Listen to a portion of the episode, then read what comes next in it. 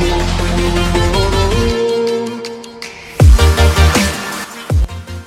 guys, Manav this side from Marketing Wikipedia team once again और स्वागत है आपका आज के एपिसोड में जहाँ पे हम बात करने वाले हैं कंटेंट मार्केटिंग के ऊपर। जी हाँ दोस्तों, कंटेंट मार्केटिंग का जो सीरीज़ चल रहा है उसमें आज का एपिसोड एक नया एपिसोड होगा जहाँ पे आज हम डिस्कस करेंगे कंटेंट मार्केटिंग के स्टेजेस के ऊपर, जो कि पहले हम लोग स्टार्ट कर चुके थे। अवेयरनेस स्टेज का बातचीत हम लोग ऑलरेडी कर चुके हैं पिछले एपिसोड में।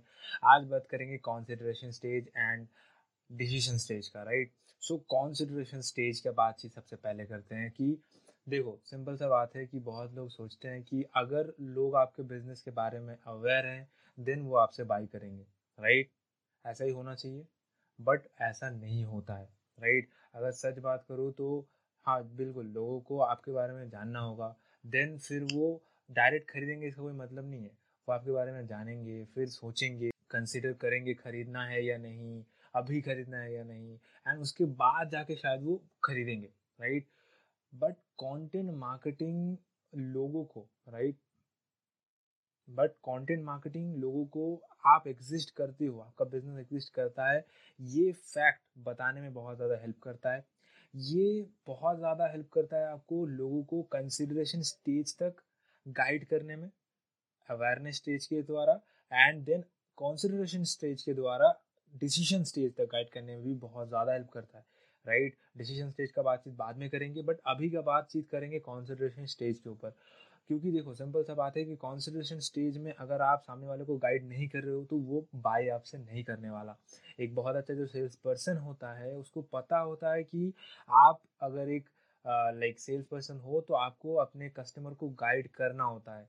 कस्टमर खुद डिसीजन नहीं लेता है, राइट। बट आपको कंसिडरेशन स्टेज में कभी भी हमेशा सेम टेक्निक या फिर same brand awareness technique tactics इनका यूज़ नहीं करना चाहिए, बिकॉज कंसिडरेशन स्टेज दूसरे स्टेजों से अलग होता है। अवेयरनेस स्टेज का जो काम वो अवेयरनेस स्टेज के कंटेंट से ही हो सकता है।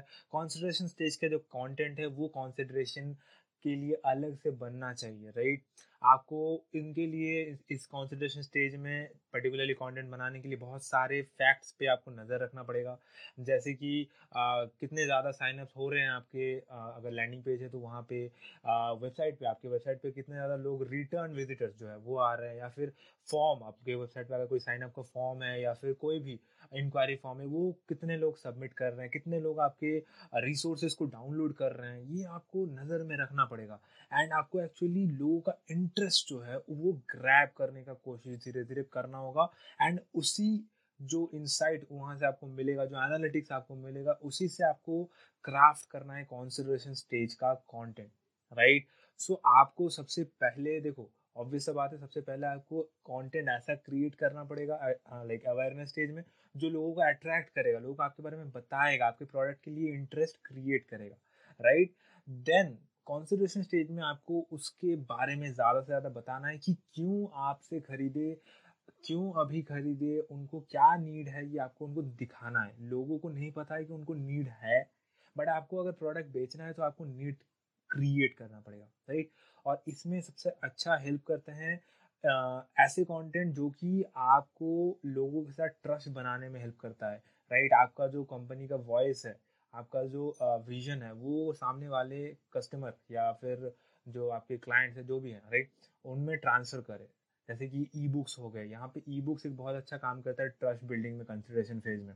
क्यों ऐसा होता है, देखो ये मैं नॉर्मल रिटेल या फिर ऐसे बिजनेस की बात नहीं कर रहा हूँ, मैं बात कर रहा हूँ जैसे मान लो डिजिटल मार्केटिंग फील्ड में, राइट। अगर कोई आपसे आपका प्रोडक्ट खरीदना चाहता है या फिर आपका सर्विसेज या फिर आपका कोर्स जो खरीदना चाहता है, वो आपका अगर कोर्स 10,000 5,000 10,000 20,000 रुपये का है वो क्यों खरीदेगा, एकदम से तो नहीं खरीदेगा, राइट। और अगर खरीदेगा भी तो उसको आप पे ट्रस्ट होना चाहिए, राइट। और यही ट्रस्ट जनरेट करने का काम जो है वो आपको ई बुक बहुत अच्छे से करके देता है। कैसे, देखो आपके बाई करने से पहले वो आपके ऊपर ट्रस्ट करिए, ज़रूरी है। और ऐसे सर्टेन टॉपिक्स हैं जो कि आप उनको सिखाना चाहते हो वो आप कितने अच्छे तरीके से जानते हो, जब तक उनको ये पता नहीं चलेगा तब तक वो आपसे उतना ज़्यादा कनेक्टेड नहीं होंगे, राइट। यानी कि आपका जो बिज़नेस है उसका वॉइस उनके पास जाना चाहिए, तब जाके वो क्या है कि आपको ट्रस्ट करना स्टार्ट करेंगे। एंड इसको जाने के लिए आपको सिंपल सा बात, एक चीज़ बहुत ज़्यादा ध्यान रखना है जो कि है आपका ब्रांड का इमेज, राइट, और बिजनेस का वॉइस। ये बहुत ज़्यादा क्लैरिटी होना चाहिए एंड हर जगह पे सिमिलर होना चाहिए। ऐसा नहीं कि एक मार्केट में आपका ब्रांड इमेज कुछ अलग है, दूसरे एक पर्टिकुलर मार्केट में आपका ब्रांड इमेज अलग है, देन ये कन्फ्यूजन क्रिएट करेगा और लोग आपको ट्रस्ट नहीं करेंगे, राइट। तो जैसे कि मैं एक ई बुक का एग्जाम्पल दे रहा था, ई बुक में लोग जब ई बुक पढ़ते हैं उनको पता चलता है कि एक इनडेप्थ में आपने टॉपिक को समझाया है, आपका क्या नॉलेज है उसके बारे में, आप कैसे देखते हो उस पर्टिकुलर टॉपिक को, राइट। एंड अगर उनको आपका विजन, आपका वॉइस पसंद आता है तब जाके वो आपसे बाई करेंगे, तब जाके एक ट्रस्ट जनरेट होगा, राइट। अगर आप उस ई बुक के थ्रू ट्रस्ट जनरेट करने में फेल हो गए फिर तो आपका प्रोडक्ट बिकने नहीं वाला है, राइट। एंड एक न्यूज़लेटर का जो है, क्योंकि प्रोफेशनल वर्ल्ड में लोग हमेशा ई बुक यूज़ करें इसका लाइक कोई गारंटी नहीं है, क्योंकि हर चीज़ में ई बुक बनाना पॉसिबल भी नहीं है, राइट। तो कॉर्पोरेट्स क्या करते हैं, न्यूज़लेटर साइनअप्स करवाते हैं अपने क्लाइंट्स या फिर अपने जो कस्टमर्स हैं, प्रोबेबल ऑडियंस हैं उनके साथ, राइट। और फिर उनको एक कंसिडरेशन फेज में लाते हैं बायस जर्नी के, और उन न्यूज़लेटर साइनअप से उनसे बातें करते हैं, कॉन्वर्सेशन करते हैं। ऐसा नहीं कि सामने सामने, बट एक तैयार किया जाता है, ग्राउंड तैयार किया जाता है। जैसे उन इमेज लिस्ट से वो क्या करते हैं, उन्हें मेल भेजना चालू करते हैं, एंड वो मेल ऐसे तरीके से डिज़ाइन किया होता है कि लगभग मानो आप उनसे बात ही कर रहे हो, या तो कोई एक्सपीरियंस शेयर कर रहे हो, या फिर मान लो आप कोई अपना इंसिडेंट्स बता रहे हो, या फिर कोई एक स्टोरी शेयर कर रहे हो, जिससे कि धीरे धीरे आप उनमें एक ट्रस्ट फैक्टर जनरेट करो, जैसे कि वो आपके दोस्त हो, राइट। तो ऐसे जो न्यूज़लेटर्स हैं, राइट, ये कंसिडरेशन फेज में बहुत ज़्यादा वैल्यू ऐड करते हैं एंड बहुत ज़्यादा डिफरेंस क्रिएट करते हैं, राइट। सो देखो सिंपल सी बात है, different entrepreneur and business person जो है वो लाइक न्यूज़लेटर यूज़ कर रहे हैं, यानी कि कंसिडरेशन स्टेज में जो कंटेंट है, राइट, कंटेंट मार्केटिंग में एक आपको ऐसा फ्रेंडली नेचर का बनाना है, जैसे कि एक दोस्त आपको सजेस्ट कर रहा हो कि यार यार ये ले ले, बहुत अच्छा है, देख इसमें ऐसा ऐसा चीज़ है, मैंने भी यूज़ किया है और इतने सारे लोगों ने यूज़ किया है। तो ये एक दोस्त बोलेगा तो आप बिल्कुल बाई करोगे, क्यों, क्योंकि आपका ऑलरेडी उस पर ट्रस्ट बना हुआ है। And that is the work that is done by newsletters content marketing के कंसिडरेशन फेज में, राइट। तो अभी कंसिडरेशन फेज में कंटेंट मार्केटिंग कैसे हेल्प करेगा, सिंपल सा बात है, कंटेंट आपको ऐसा बनाना है जैसे कि मैंने बता दिया कि दोस्त रिकमेंड कर रहा हूँ, फैमिली रिकमेंड कर रही हो, ऐसा लगे, लेकिन उसको अभी लोग देखेंगे कैसे, सिंपल सा बात है, आपको SEO का यूज़ करना है, और SEO का पहले से ही मैंने पूरा सीरीज बना के रखा है, आपको मिल जाएगा। अगर आप थोड़ा सा स्क्रॉल करोगे मेरे प्रोफाइल में तो आपको नीचे मिल जाएगा, on page, off page, technical, सारा SEO मैंने बता के रखा है, राइट। तो SEO में लॉन्ग टेल जो कीवर्ड्स होते हैं, राइट, उनमें आपको ज़्यादा फोकस करना है, right, rather than short tail या मीडियम टेल कीवर्ड्स के ऊपर, बिकॉज लॉन्ग टेल कीवर्ड जो है वो रैंक करवाना पहली बात तो बहुत ज़्यादा ईजी होता है। दूसरा जो सबसे बेस्ट बेनिफिट है लॉन्ग टेल कीवर्ड्स का वो है कि लॉन्ग टेल कीवर्ड जब लोग यूज़ करते हैं आपका प्रोडक्ट फाइंड करने के लिए, तब ये पता चलता है कि वो आपसे बाई करने के लिए रेडी है, राइट। जैसे कि शूज़ फॉर सेल, अगर कोई इंसान ऐसा सर्च करता है उसका इंटेंशन क्लियर नहीं है कि वो किस कंपनी का शू खरीदना चाहता है, बट अगर वो सर्च कर रहे हैं buy shoes from Adidas, right, ये लॉन्ग टेल कीवर्ड है, राइट। या फिर बोल सकते हो कि काइंड ऑफ मीडियम टेल भी है, या फिर ऐसा बोल सकते हैं कि buy shoes from Adidas under 3000, तो ये लॉन्ग टेल कीवर्ड है। लेकिन यहाँ पे क्योंकि उसने एडिडास नाम का यूज़ किया है, इससे हम लोग आराम से पता लगा सकते हैं कि उसको एडिडास ब्रांड के उस पर्टिकुलर शू में इंटरेस्ट है, राइट। और इससे हम इतना तो बहुत अच्छे से आइडेंटिफाई कर सकते हैं कि एडिडास ब्रांड का जो कंटेंट मार्केटिंग है वो बहुत अच्छा काम कर रहा है, राइट। और कंसिडरेशन फेज में उसको क्योंकि SEO आपको बहुत ज़्यादा हेल्प करेगा, तो इसके लिए मैं रेकमेंड ज़रूर करूँगा आप SEO वाला जो सीरीज़ है वो भी चेकआउट करें, राइट। एंड ऐसे ही आपको धीरे धीरे गाइड करना है लोगों को, इस जो बाइंग प्रोसेस है ना, इसमें आपको लोगों को छोड़ना नहीं है, राइट। आपको उनको हमेशा अपने साथ बना के रखना है, इंटरेस्ट क्रिएट करके रखना है, आपको एक अच्छा खासा लिंक बिल्ड करना है अपने प्रॉस्पेक्ट के साथ, रिलेशनशिप बिल्ड करना है, तभी जाके आप उसको बाइंग प्रोसेस में कंसिडरेशन स्टेज से आगे ले जाके डिसीजन स्टेज तक ले जा पाओगे। अदरवाइज अगर आप कंसिडरेशन स्टेज से उसको डिसीजन स्टेज तक नहीं ले जा पा रहे हो, आपका जो मार्केटिंग का, कंटेंट मार्केटिंग का जो स्टाइल है वो बिल्कुल फेलियर है। आपको वहाँ पे ऑप्टिमाइज करने का बहुत ज़्यादा ज़रूरत है, राइट। तो ये था कंटेंट मार्केटिंग का जो पार्ट था कंसिडरेशन का। अभी बात करेंगे डिसीजन स्टेज का क्या वैल्यू है कंटेंट मार्केटिंग में। सो डिसीजन स्टेज का जो सबसे इम्पॉर्टेंट एंड सबसे मज़ेदार पार्ट है वो है कि ये आपके लिए, यानी कि अगर आप एक बिजनेस हो तो वो आपके लिए एक सबसे फेवरेट पार्ट होगा। क्यों? क्योंकि यहाँ पे ही शायद लोग आपके प्रोडक्ट बाय करने का डिसीजन ले लेंगे, राइट। तो अगर पहली बात तो अगर आपका बिजनेस को लोग ऑलरेडी ट्रस्ट करते हैं, वो फेमिलियर है आपका बिजनेस से, आपके प्रोडक्ट से, राइट। तो डिसीजन स्टेज में लोग आपसे बाय करने का डिसीजन क्योंकि लेने वाले हैं, इस स्टेज में आपको बहुत ज़्यादा ध्यान इस चीज़ का रखना है कि जो कंटेंट आप दे रहे हो उससे वो बहुत ज़्यादा फैमिलियर हो, बट वो उनको लाइक एक तरीके से परस्यू करे कि वो प्रोडक्ट को बाय करे। हाँ, ऑब्वियसली ज़्यादा पुशी स्टेज में आप बन सकते हो बिकॉज ऑलरेडी लोग आपके बारे में जान चुके हैं एंड आपके कंटेंट, आपके प्रोडक्ट के बारे में जान चुके हैं, एंड इस स्टेज में पुशी होने की भी ज़रूरत है। ऐसा नहीं बोलूँगा कि नहीं है। अगर आप अवेयरनेस स्टेज में ज़्यादा पुशी हो रहे थे तो वो एक गलत टेक्निक था, बट अगर आप डिसीजन स्टेज में आके भी सेल्स पुश नहीं कर रहे हो देन आप बहुत बड़ा पैसा टेबल पे छोड़ रहे हो, राइट। तो क्योंकि लोग आपसे ज़्यादा फेमिलियर हो चुके हैं तो इस स्टेज में या तो दो चीज़ होगा, या तो आपके वो कस्टमर बनेंगे, राइट, जो कि आपके पेइंग कैटेगरी में आएंगे, या फिर वो आपका प्रोडक्ट को डिच करेंगे और नॉन पेइंग कैटेगरी में चले जाएंगे, राइट। तो बेसिकली डिसीजन जो स्टेज है वो एक अपॉर्चुनिटी है, एक पाइपलाइन क्रिएट करने का, एक आपका जो एवरेज ऑर्डर वैल्यू होगा उसको डिसाइड करवाने का, लोगों से कितना फ्रीक्वेंटली वो आपसे प्रोडक्ट खरीदेंगे, ये सारा चीज़ इस स्टेज में डिटरमाइन होने वाला है। तो ये आपके लिए बहुत ही ज़्यादा इंपॉर्टेंट स्टेज है, राइट। और उसी तरीके से आपको लाइक अपने कंटेंट को ऐसे ऑप्टिमाइज़ करना है कि वो कंटेंट ही आपके लिए कन्वर्जन ऑप्टिमाइज़ करे, राइट। और ऐसे कंटेंट बनाने के लिए बहुत ज़्यादा एफर्ट लगता है दोस्त, राइट। तो आपको ध्यान रखना है कि जैसे कि मैंने पहले ही बताया कि लॉन्ग टेल कीवर्ड पे आपको एसईओ करवाना है, एंड क्योंकि देखो सिंपल सा बात है कि अगर लॉन्ग टेल कीवर्ड में आपका ब्रांड का नाम आ रहा है मतलब लोग आपसे कुछ खरीदना चाहते हैं, राइट।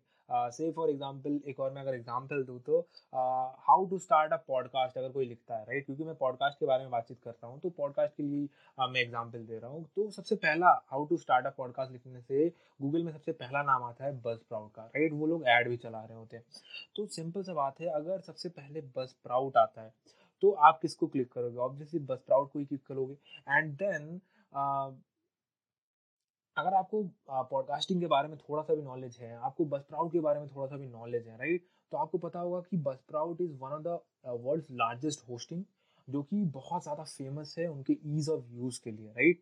तो जैसे ही अगर आप मान लो उनके ब्लॉग में जाते हो एंड देखते हो कि पॉडकास्टिंग क्या है या फिर पॉडकास्टिंग कैसे स्टार्ट करते हैं, ऐसा उन्होंने ब्लॉग लिखा हुआ है, राइट, एंड फिर वो आपको स्टेप बाय स्टेप गाइड करेंगे कि ऐसे ऐसे ऐसे पॉडकास्ट होता है, ऐसे ऐसे पॉडकास्ट को स्टार्ट करने के लिए आपको ये स्टेप लेना पड़ेगा। तो वो आपको एक बेस्ट सोल्यूशन जो है वो प्रोवाइड करना चाहेंगे, पॉडकास्ट क्या होता है से लेके पॉडकास्ट कैसे स्टार्ट करे तक।